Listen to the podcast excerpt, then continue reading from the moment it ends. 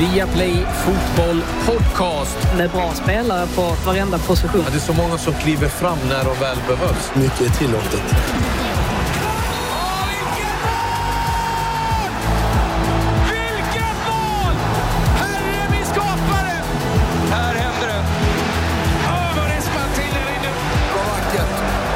Bästa dagen på året.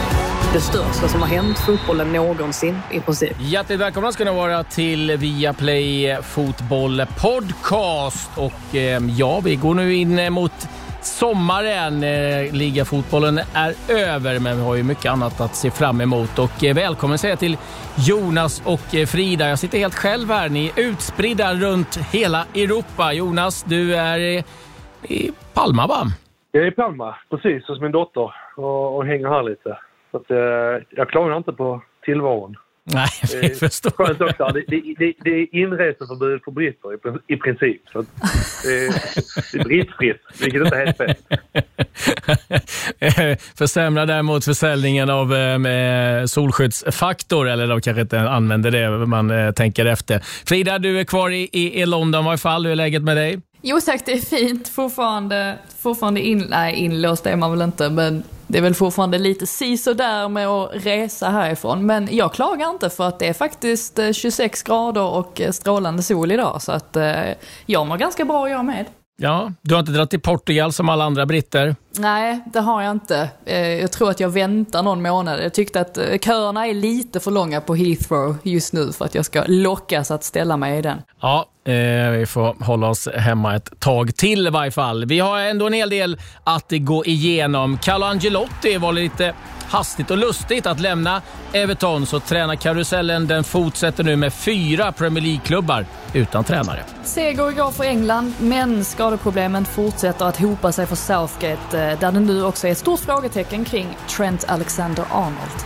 Sen tittar vi lite på Sveriges chanser i EM och vad som är viktigt för en framgångsrik sommar för landslaget. Mm. Jonas, du ska få dela med dig av dina erfarenheter vad det gäller att åka iväg på en turnering. Men vi gör som vi alltid gör. Vi börjar med senaste nytt med Frida. Ja men precis, vi sparar väl tränarhysterin till lite senare och fokuserar mer på spelare. Romelu Lukaku har ju nu slagit fast att han stannar i Inter och krossar ju därmed Chelseas drömmar om en återkomst till Londonklubben. Och sen så gick ju Serge Aurier ut häromdagen och meddelade att han vill lämna Tottenham och eh, allra helst flytta tillbaka till Paris. Vi får se om han får som han vill. Och samtidigt så lovar ju även Manchester Citys ordförande Al Mubarak att det kommer hända grejer i sommar.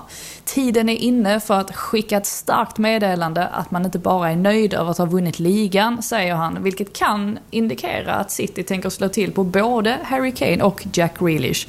Eller i alla fall någon utav dem. Det vore ju minst sagt en eh, uppseendeväckande värvning oavsett.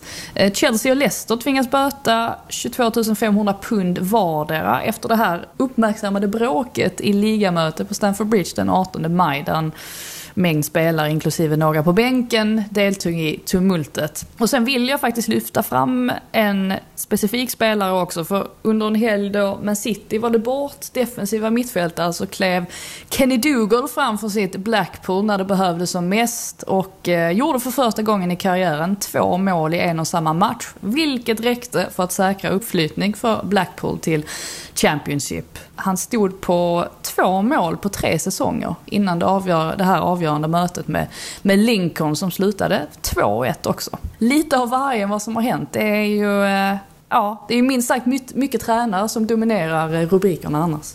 Ja, det är ju det. Vi kan väl fortsätta lite på tränarspåret. Eh, för det är så att eh, nomineringarna för årets tränare i England har ju kommit här under veckan. Det blir Bielsa, Guardiola, Moyes, Rodgers eller Solskär som eh, kommer att vinna. Det är de som eh, man kan rösta på. Vad det gäller spelare så är det De Bruyne, Diaz, det är eh, Bruno Fernandes, det är Grealish, Kane, Mason Mount, Sala Salah och Socek. Det är de spelarna som då är nominerade vad det gäller årets spelare.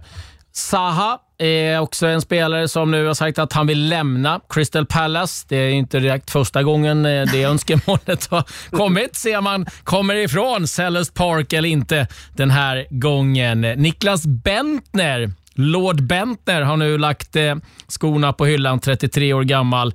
Kändes som att eh, den där karriären var väl över lite tidigare, men nu är det i alla fall officiellt att han har slutat. Och sen eh, lite intressanta uppgifter tycker jag ifrån eh, Eh, Eh, det franska lägret, eh, och Jonas, det här får du väl reagera lite på, att det är tydligen så att eh, Deschamps har eh, beordrat att Karim Benzema och Oliver Giroud ska dela bord varje dag under EM när de är på Clairefontaine framförallt. Griezmann, Dubois, Varane, Hernandez, Pavard och Loris måste också sitta med där. Det kan vara ganska intressant bord att sitta i efter allt som har hänt. Har du varit med någonting att det blivit beordrat vem du ska käka lunch med varje dag, Jonas? Vi hade ju i, West Brom väldigt mycket att man eh, umgicks i lagdelar. Eh, vi hade tränare som, som ville verkligen stärka banden. Så att du, du käkade lunch, du käkade frukost, middag med försvar. Jag som var mittback då käkade lunch med, med mittbackarna, satt på deras bord, eller vårt bord då. Uh, och jag tyckte det var en ganska grej, bra grej för du fick ju... Någonstans får man komma ihåg, man, man är ju konkurrenter såklart i ett lag också. Och då fick man... Ja, man fick man lite bättre känsla, lite, lite bättre gemenskap med dem och, och i slutändan så, så handlade det om att när, ja, när man tog ut ett lag och, och eh, om man var fyra mittbackar i ett lag, ja, två spelare, två satt på bänken, så hade man en lite bättre känsla då för att man, för att man uh, hade ja, spenderat mer tid med sina, sina konkurrenter då, även utanför planen. Så det är grepp som jag gillar ganska mycket. Uh, sen så, såklart att när du ska vara tillsammans så pass länge som, som ett mästerskap ändå innebär så det är klart att du, du måste också ha frihet att kunna umgås med, med de som, som du trivs bäst, eh, bäst med. Men, men, men lunch och middag kan man väl äh, göra så. Det tycker jag inte är några konstigheter. Mm. Go-kartbordet kanske det får smeknamnet som. Jag vet inte, alla känner igen det. Så det var ett bråk mellan Benzema och Giroud och sen var det väl Benzema som la ut eh, varför använda en go-kart när man kan använda en Formel 1-bil. Ja, intressant att eh, se vad som hände där. Vi backar tillbaka bandet lite grann. Det sista som hände under klubblagsfotbollen, eh, det var ju Champions League-finalen som spelade i lördags. Mount med bollen, Chilwell på kanten. Havertz joggar i mitten. Och så kommer de förbi. Chelsea nu det nu.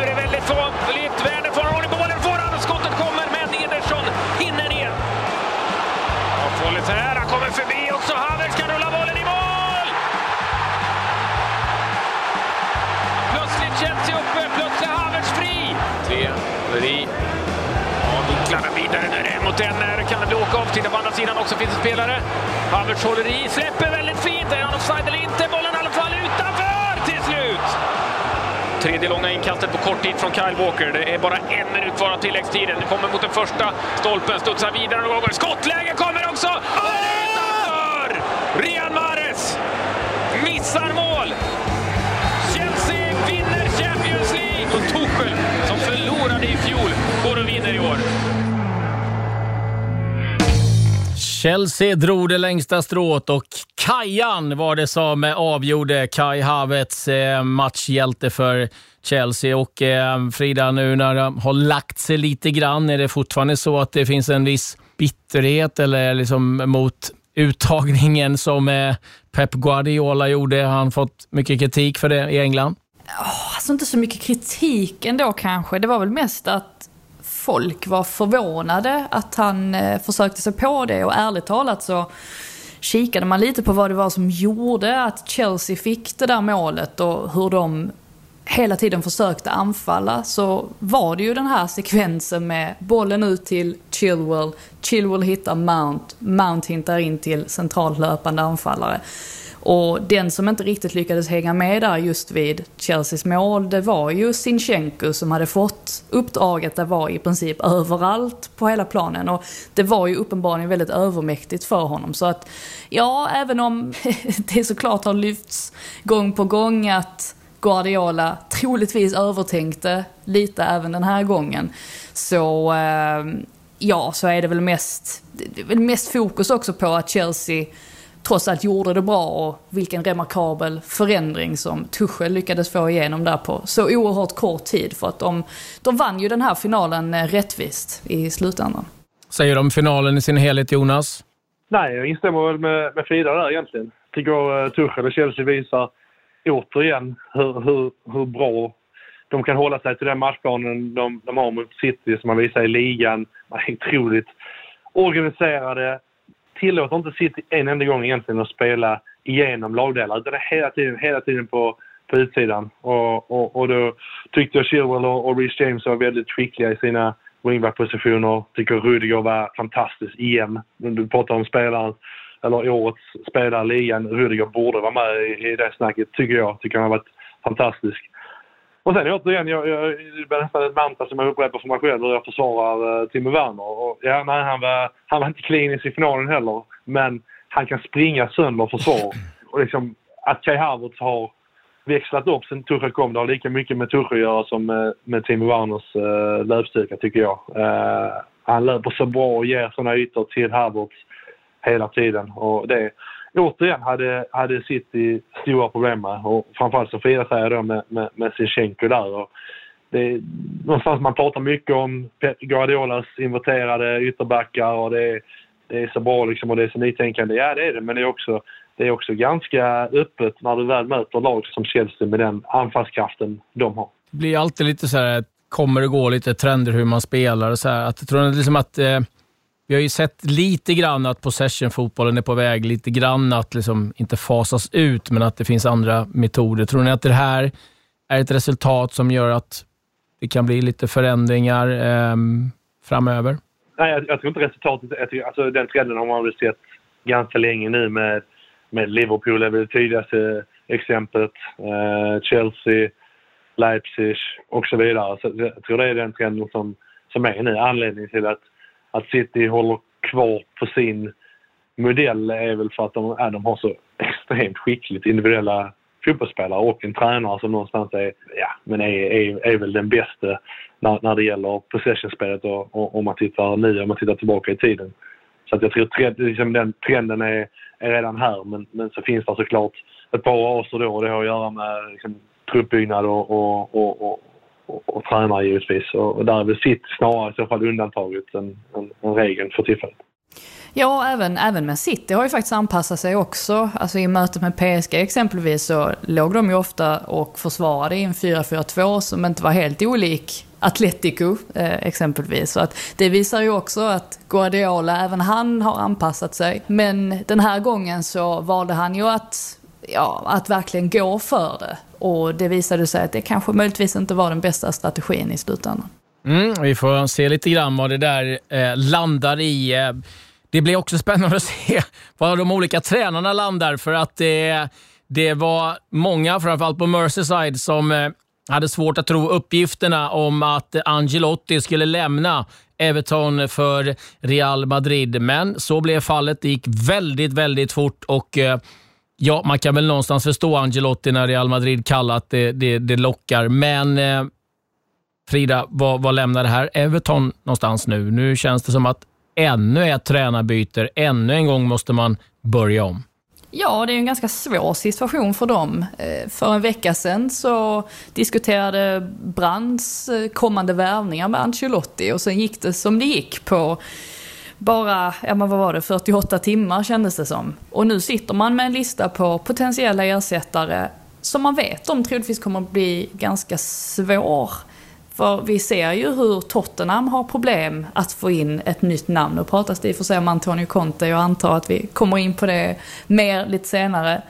Men just det här att nu handlar det inte längre om vilken tränare vill man ha, utan det handlar om att man ska kunna få den tränaren till sig också. Det namnet som har poppat upp och som känns ganska, ja men det, det känns som den bästa lösningen egentligen är ju Rafael Benitez. Främst då eftersom han har så Eh, starka kopplingar till Merseyside, att han faktiskt bor där med sin familj. Det enda hindret tidigare, för att Everton har ju visat intresse för honom vid tidigare tillfällen, men då har det ju varit det här bandet till Liverpool som har ställt till det. Men den här gången så har det kanske gått tillräckligt lång tid ändå för att Everton-supportrarna ska kunna bortse från hans kopplingar dit. Så att vi får se hur det blir. De sitter ju med en lista som sagt, men det är inte helt enkelt att, eh, att få till en lösning, även om de såklart vill få till en lösning så snabbt som möjligt. Jag tror så här att, att Everton är ju vid ett läge att de har trots allt väldigt, väldigt eh, duktiga alltså, större spelare som Cabot Lewin, eh, James, Ducoré.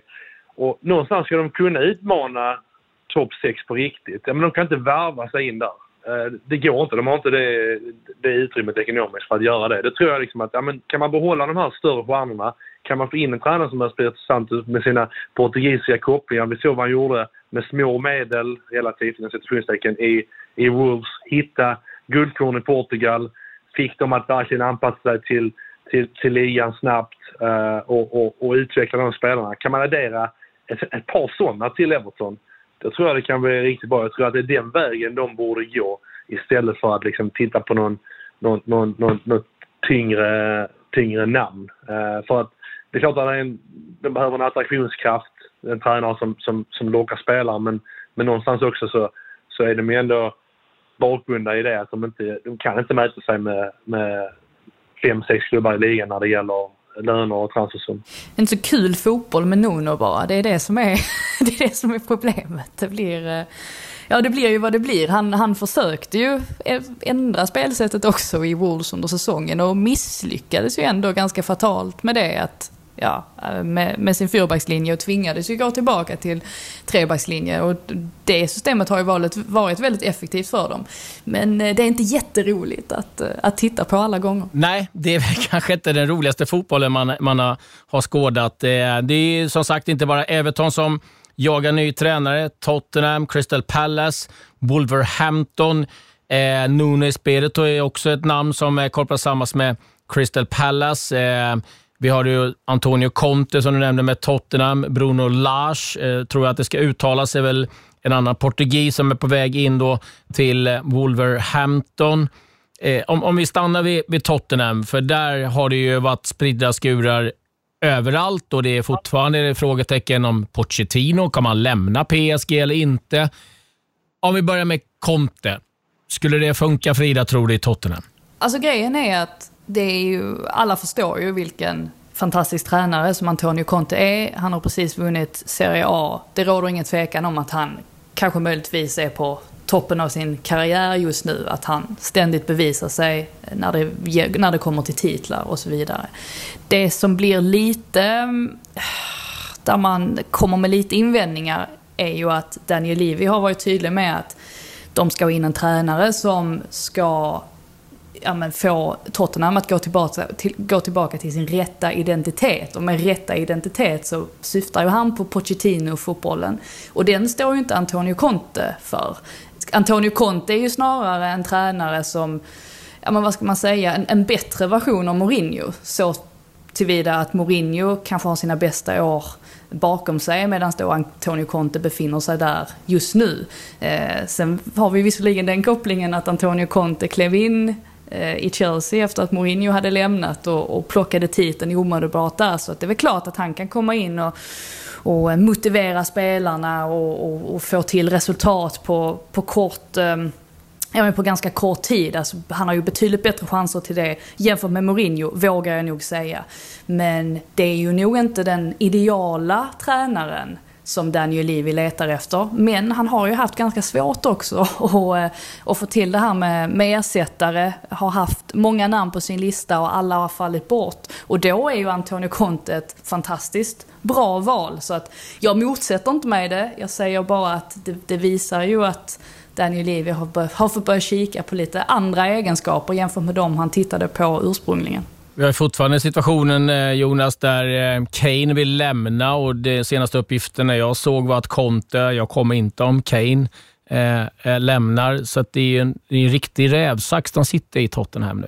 Ja, och där någonstans så, så landar man precis som Frida är inne på, att man får ju välja väg. Ska man ha kortsiktiga resultat? Ska man, ska man, tar man Conte? Ja, men då någonstans så, precis som Frida säger, det är Mourinho light på något sätt. Ja, men det är kortsiktigt, men, men, men det blir mycket Conte som eh, lägger ribban och, och gör, gör, på sitt sätt. Ja, och när han lämnar då efter ett par år kanske, eller han är med, ja vad är man då liksom?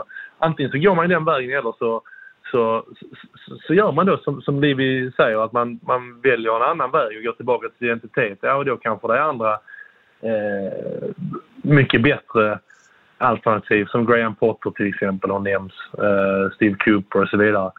Eh, och jag litar nu att, att det senare är det riktiga för de tränarna också eh, liksom, ja, de kommer komma dit och det kanske till och med så att ja, om, Kane, om Kane lämnar så är det kanske lättare för dem någonstans att och, och bygga upp en klubb och bygga upp ett spelsätt utan eh, en så pass stor presence som, som, som Kane ändå är.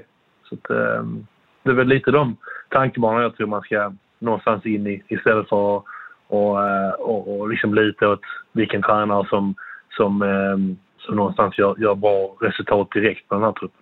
Ja, det är en riktig eh, vandring här bland tränare och det är många tunga namn som också är lediga givetvis. Jag satt och bara tänkte, liksom alla namn som dyker upp här, en sån som Potter till Everton tycker jag skulle kännas som en ganska intressant Dels för Everton, men även för Potter, att det som känns som ett ganska lagom steg. Vad, vad, vad känner ni kring det? Ja, jag är ju lite intresserad av att veta hur Graham Potter själv resonerar i allt det här. För att vi vet ju att han är väldigt trogen sin arbetsgivare oftast. Men fick ju till en ganska ja, men en ganska snabb flytt där från Swansea exempelvis. Och det visar ju att han är öppen för att hoppa på uppdrag. Det är inte så att han tvekar på det sättet. Eh, nu tror jag ju att Brighton kommer göra allt för att hålla kvar honom. I alla fall ytterligare en säsong till. Sen vet vi att kraven på honom kommer att öka till nästa säsong. Att nu har de visat att de kan spela fin, fin fotboll, men nu måste de landa lite högre i tabellen för att det ska vara liksom fullt godkänt. Men jag håller med om att det hade varit spännande. Jag tycker det hade varit spännande att se Graham Potter i, i Tottenham också. Jag kan till och med tycka att det hade varit spännande att se Graham Potter i Arsenal. Det är ju en tränare som är väldigt kompetent. Och det har han redan bevisat. Men som sagt, jag, jag tror väl inte att det kommer hända och då baserar jag på att han troligtvis har en väldigt god relation till Brighton och, och att, eh, att det kan få honom att vilja stanna då. Mm, jag se, det verkar som att Eddie Howe inte hamnar i Celtic nu. Det verkar vara någon österrikare som eh, hamnade där till slut, så att han verkar väl också finnas ledig. Vi har Frank Lampard som är ledig, Rafa Benitez. Ja, vill man ha rolig fotboll så kanske inte Rafa är riktigt eh, melodin att eh, gå efter. Ja, vi får se. Jag ska säga det att eh, Benteke har signat på ett eh, nytt eh, avtal med Crystal Palace. Eh, ja, du var inne där Jonas, och det var, det var på Benitez som jag tror att du... Eh, du, du... Nej, nej, nej. Nej, jag skulle in på Pallas Du nämnde Frank Lampard och han har ju ryktats till Pallas. Frågan är väl vem som, vem som vill ta Pallas med tanke på alla kontrakt som är på väg att gå ut. Benteke har kritat på, men det är ju väldigt många andra som, som, eh, som är på väg bort eller vars kontrakt har gått ut. Så det, så det är ingen lätt uppgift eh, nästa år, eller nästa säsong, att, att ta sig an det jobbet. Nej, det ska bli intressant. Eh, Sean Deitch finns ju där också. Sen är det väl där Pallas Ja, men det kan ju vara. Nuno kan väl vara ett bra namn för dem. Ett lagom steg ifrån eh, Roy Hodgson, men inte den här totala vändningen. Ja, vi får se var, var det hamnar någonstans eh, och vem vet, det kanske blir, fler tränare som slutar. Det verkar vara en evig eh, snurr den här eh, eh, sommaren på just tränare. Nu är det dags för tipshörnan.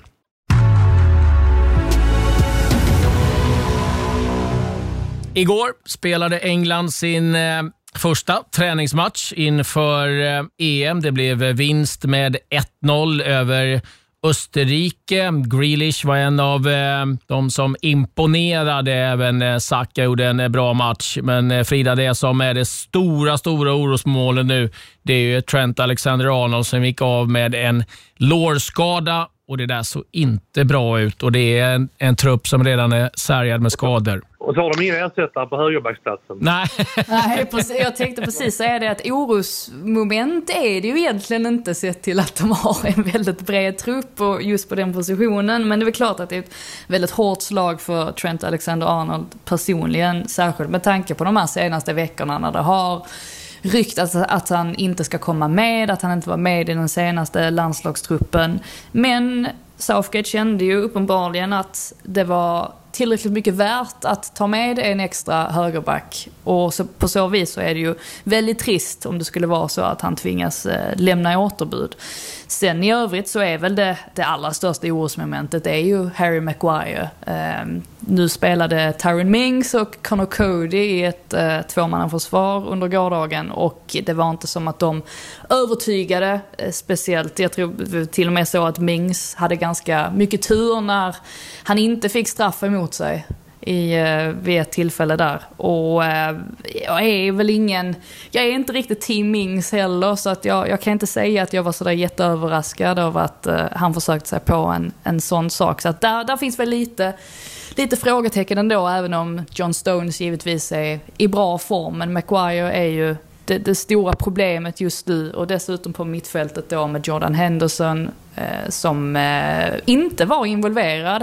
Gary Southgate hade hintat om det på presskonferensen inför att han skulle vara involverad i matchen men var inte det. Och det väcker ju också frågetecken då kring hans status. Så att det, det, är väl där egentligen de har sina största orosmoment just nu. Sen där fram så handlar det mer om ja, men vilka ska spela för att där har de så många så många alternativ nu så att eh, ja, det, det flödar av spelare helt enkelt. Jonas, man brukar prata om att eh, offensiven vinner matcher, defensiven vinner mästerskap. Eh, hur orolig är du över just att försvarsmässigt så kan det se riktigt eh, tufft ut för England här med Maguire-skadan. Hans eh, liksom, ja, kommer in med en ganska dålig matchträning med allt vad det innebär. Mm. Nej, jag håller med. Eh, alltså, Alexander, Alexander Arnolds vara eller inte vara i truppen, det, det kommer inte göra eh, stora skillnader för hur England kommer gå i VM, eller EM. Det, det är jag nästan övertygad om. För precis som du har, där eh, Trippier, du har Reece James och Kyle, eh, Kyle Walker.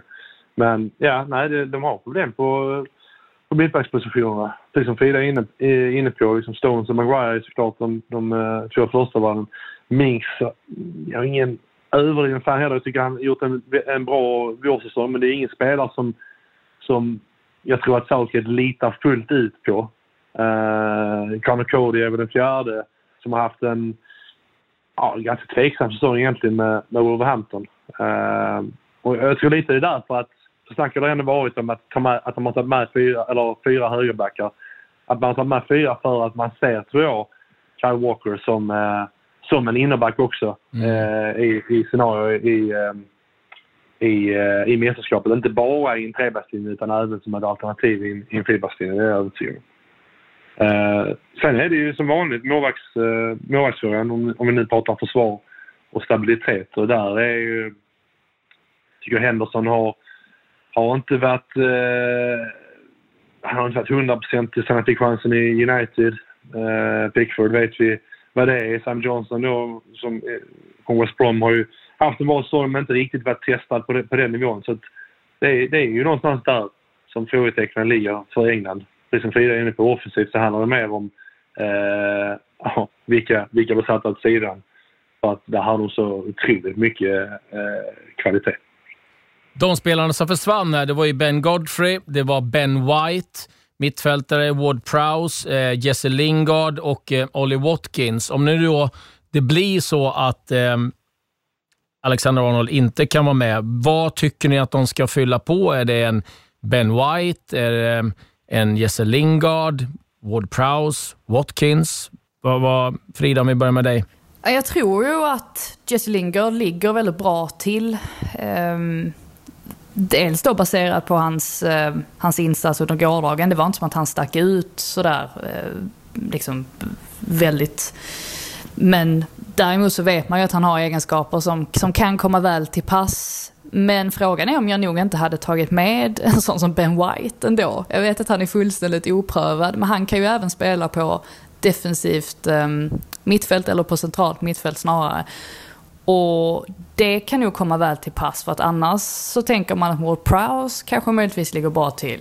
Just för att man kanske möjligtvis behöver stärka upp där. Men vill man då få en, ja, en, en, spelare som har flera olika egenskaper så är ju Ben White ganska bra. Men det som talar emot det är ju givetvis att han inte har varit involverad i landslaget tidigare. Så att eh, då, då är det väl mer så att det snarare lutar mot Ward Prowse. Men, men jag tror nog att eh, Jesse Lingard ligger ganska bra till ändå. Vad går ditt tips Jonas? Nej, men det var mer ett råd. mitt, mitt, mitt råd då till Southgate, det är förmätet ge honom ett råd. Jag har tagit med Ward Prowse.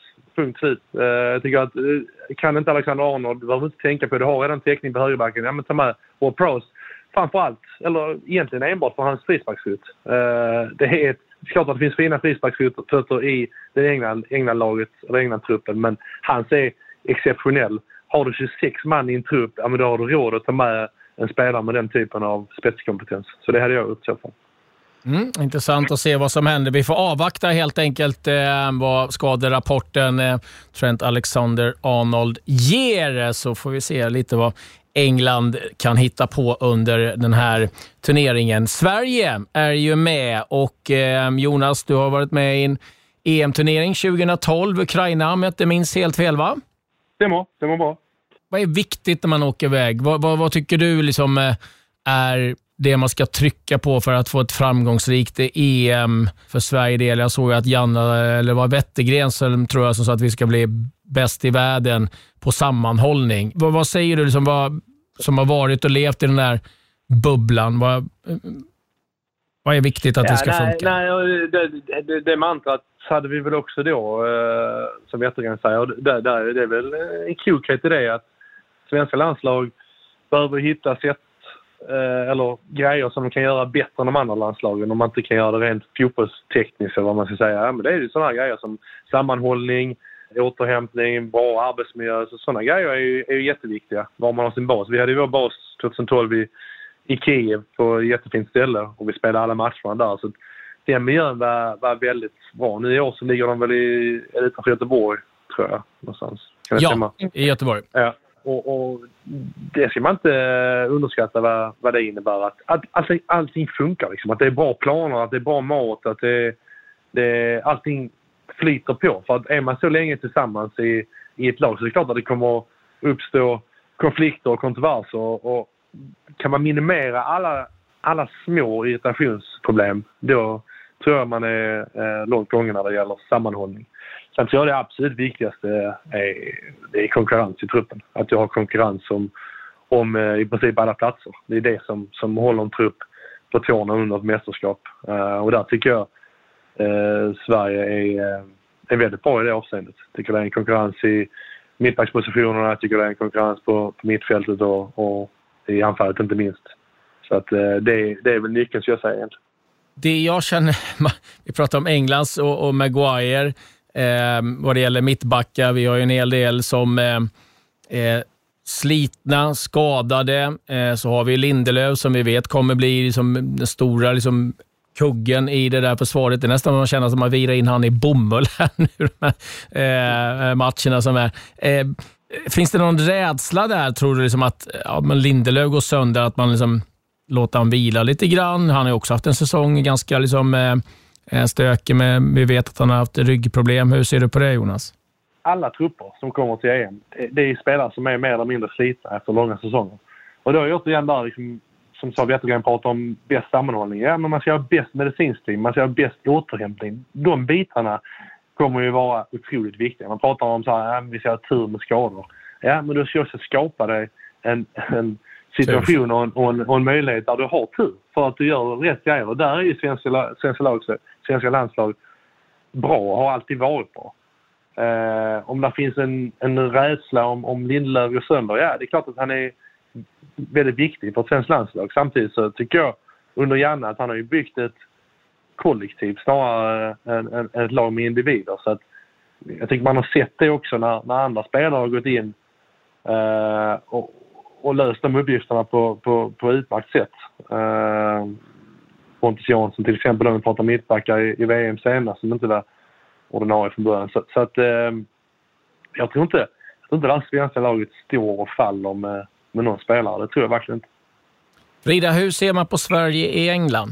Ja, man, eh, de, de blir väl lika förvånade varje gång när de tittar igenom truppen och ser vissa namn som de känner själva att de har sett där i, i hundratals år. Ehm, men det är ju också så att det är ju, det är ju ingen som, som skojar bort Sverige. Det är ingen som bara avfärdar dem som att de har noll chanser. För alla vet ju att, precis som Jonas är inne på där med just med det svenska kollektivet, att det är väldigt starkt. Och, gjorde ju en imponerande insats i, i VM då. Även om man inte hade någon chans mot England när man väl eh, ställdes mot dem så är ju, ska ju Sverige vara väldigt svåra att bryta ner. Det är väl det egentligen jag har varit lite orolig för med tanke på att det ändå finns en del frågetecken i försvaret. Och inte minst på ytterbackspositionerna också för att vi, vi har inte de snabbaste, mest alerta ytterbackarna och ehm, det gör väl att jag kanske känner mig lite orolig för hur, hur hela den biten kommer att fungera. För att det känns som där är nyckeln för Sverige. Att ska vi gå långt så,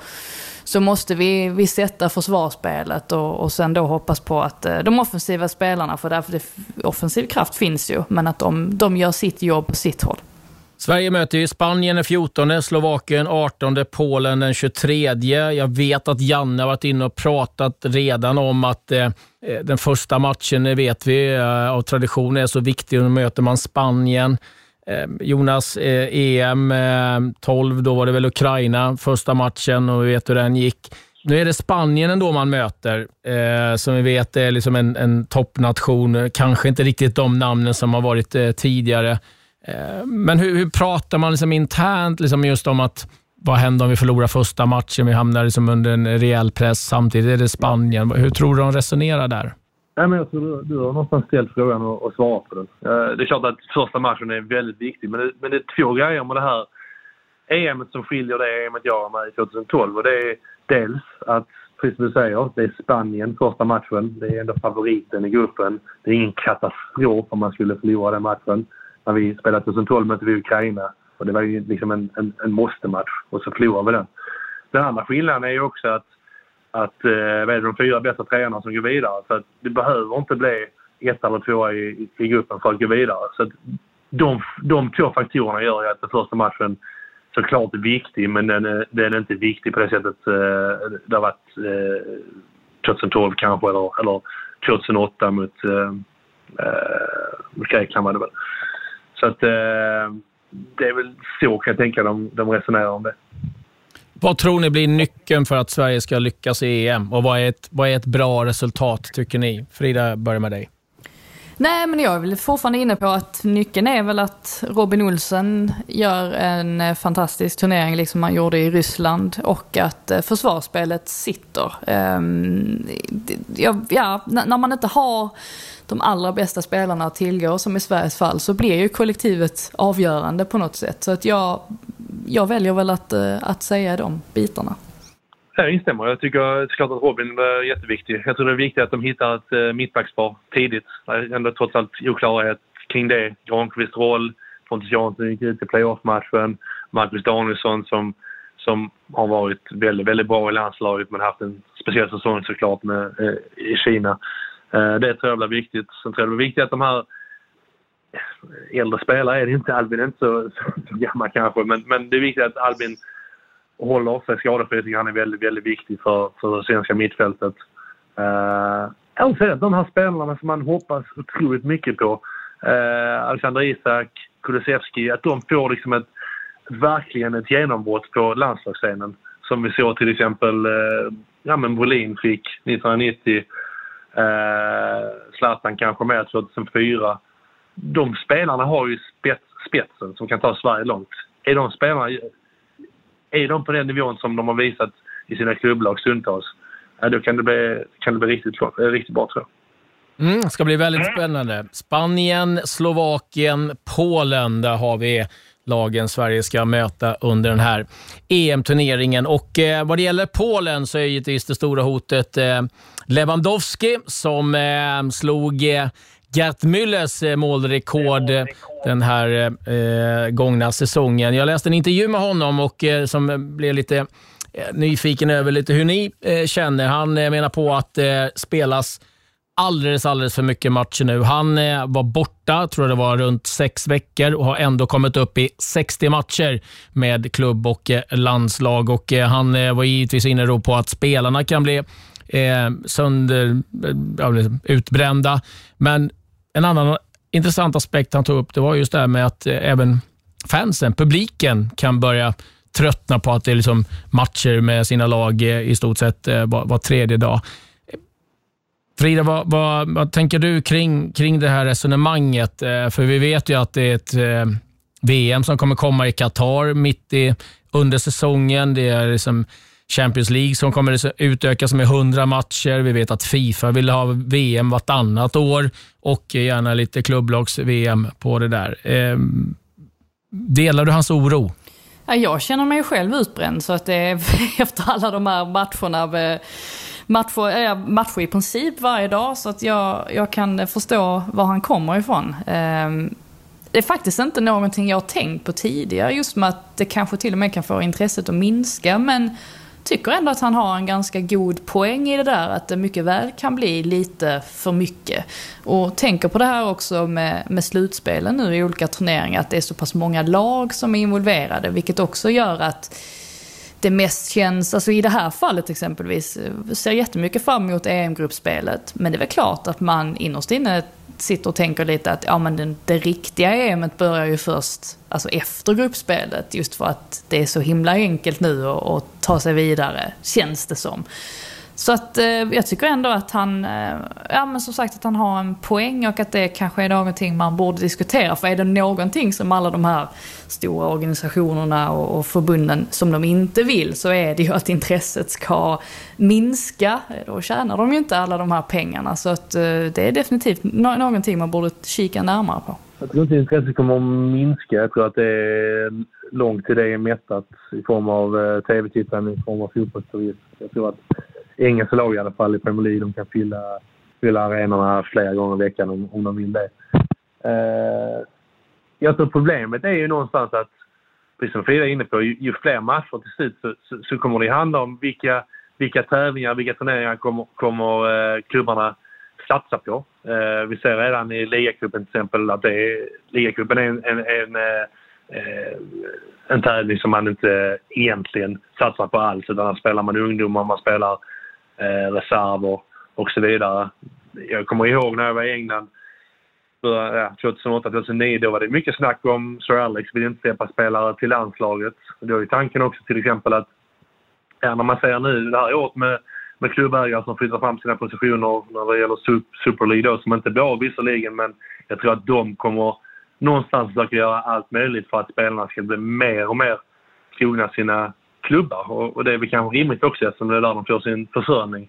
Men då landar man också i ett, eh, ett scenario, tror jag, eh, att ja men kan man skicka spelarna, är man så benägna att skicka spelarna till, till landslaget, i kvalmatcher eh, och i förlängningen till, till, till mästerskap. Eh, det tror jag är en, eh, är en fara i längden med, med så mycket matchande.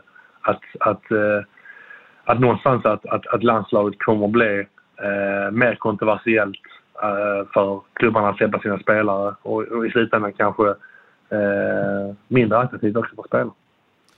Alltså, två saker som jag tänkt lite grann på. Det är ju, alltså, dels, du var inne på det Frida, här med, med EM och, och sådär. Att förra om åren, när det inte var sådär extremt mycket fotboll, när jag växte upp, ja, då fanns det ju, då, det var det enda man kunde se.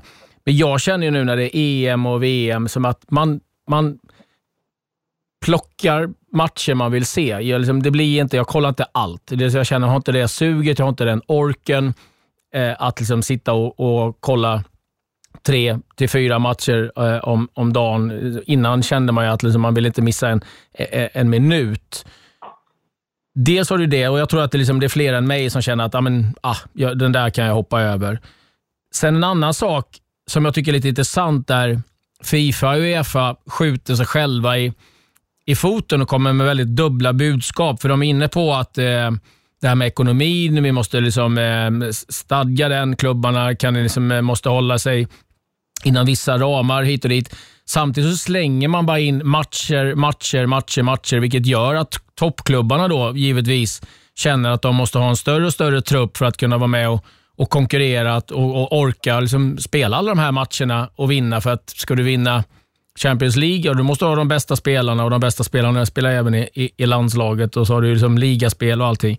Så det känns liksom, ja, ni kanske inte håller med, men det känns otroligt kontraproduktivt. Man säger ena stunden att de, liksom, klubbarna ska liksom hålla sin ekonomi i schack, men samtidigt så tvingar man nästan klubbarna att köpa på sig mer spelare. Nej, men det, precis, jag håller med dig. Det, det är det jag menar. att Klubbarna kommer inte ha, ja City kanske, PSG kanske, de kommer ha ekonomiska muskler att, att, eh, att möta det. Men de andra klubbarna kommer inte ha det. Och då kommer det i slutändan vara så att de kommer få välja vilka, de kom, vilka eh, eh turneringar, vilka tävlingar de kommer att satsa på. Ja, och, och då någonstans så i England har du redan ligacupen, FA-cupen, Champions League och Premier League från de bästa klubbarna. Uh, ja, vilka ser ut då? Ja, ligacupen är ute, ja, FA-cupen kanske. Ja, sen ska du lägga till landslaget där. Ja, fast hade jag varit klubbägare hade jag, hade jag betalat spelare 300 000 eh, pund i veckan. Ja, då kan jag säga att jag hade varit mer benägen av att behålla dem så att de är friska och spelar Premier League och spelar Champions League än att åka spela landslaget. Så jag håller med dig att det är kontraproduktivt för att jag tror det valet eh, ja, kommer, kommer klubbarna vara tvungna, tvungna att göra snart om det fortsätter utvecklingen på det här sättet. Ja, nej, men jag håller med. Sen får vi får komma ihåg också att tränarna och spelarna vill ju inte detta heller. De vill inte ha för mycket matcher. Och det är ju någonting som, det är ju en kamp som har förts, ja, den fördes väl framförallt under eh, hösten och sen mattades den av lite grann. Och eh, någonstans så tror jag ändå att alltså, de olika organisationerna att de måste börja lyssna lite mer på, på tränarna och spelarna för de sitter på, på rätt mycket makt ändå. Så att det, är, ja, det blir intressant att se hur, hur utvecklingen kommer att bli. Men någonstans så måste ju de här två sidorna mötas på mitten tycker man. Mm. Ja, jag bävar ju för att det ska bli ett fotbolls-EM vartannat år. Snacka om att devalvera en turnering. Men eh, ja, vi får se vad, vad som händer. Men en intressant synpunkt i varje fall tycker jag från Lewandowski där han då plockar fram att det inte bara är ur spelarsynpunkt utan att även då fansen kanske till slut tröttnar lite grann. Och eh, ja, det finns en ekonomi där också på hur mycket matcher man kan gå på och eh, följa med. Det var vad vi hade att bjuda på denna torsdag. Vi är tillbaka igen nästa vecka och Jonas, vad är det paddel på gång nu eller vad, hur leker livet i Palma? Ja, det leker bra. Jag ska, jag ska ta en eh, lunch med, vi pratar om tränare, uh, Roy, uh, Roy här nere också. Så jag ska ta en lunch med, med honom, en sen lunch. Sen ska jag hämta min dotter på hennes skola. Så att, uh, det blir en, uh, en bra dag. Sen kanske ett kvällsbad på kvällen. Man får passa på när man är här nere. Frida, kom du ihåg jag sa, och jag skrev också, Roy Hodgson till Landskrona Boys. Nu är det på gång. Det är på gång! Ja, jag, jag, jag vill gärna ha honom till Trelleborg nu som går lite knackigt. Jag känner att jag kan inte riktigt konkurrera med Jonas eftermiddag här. Eh, jag ska väl äta lunch på egen hand tänkte jag först och främst och eh, sen kanske ta mig ut i, i det fina vädret. Men det är inte fy skam det. Jag har ganska dåligt lunchsällskap så på tal om kontraproduktivt, det kan bli, det kan bli kontraproduktivt. Vi får väl se. Han kanske hamnar i Trelleborg ändå. Ja, snälla, snälla övertala honom. Ja, det är härligt. Du får eh, hälsa Roy så gott och så får du ha en riktigt eh, trevlig lunch i eh, solen. Det får du också Frida. Eh, hoppas du får lite sällskap så du slipper sitta själv. Eh, det, det, har du gjort tillräckligt. Ja, det lät ju sorgligt. Ja. ja, det låter härligt. Men ta hand om er allihopa och så är vi tillbaka nästa vecka och då är det givetvis stort fokus på Sveriges kommande matcher i EM. Fram tills dess, adjö adjö.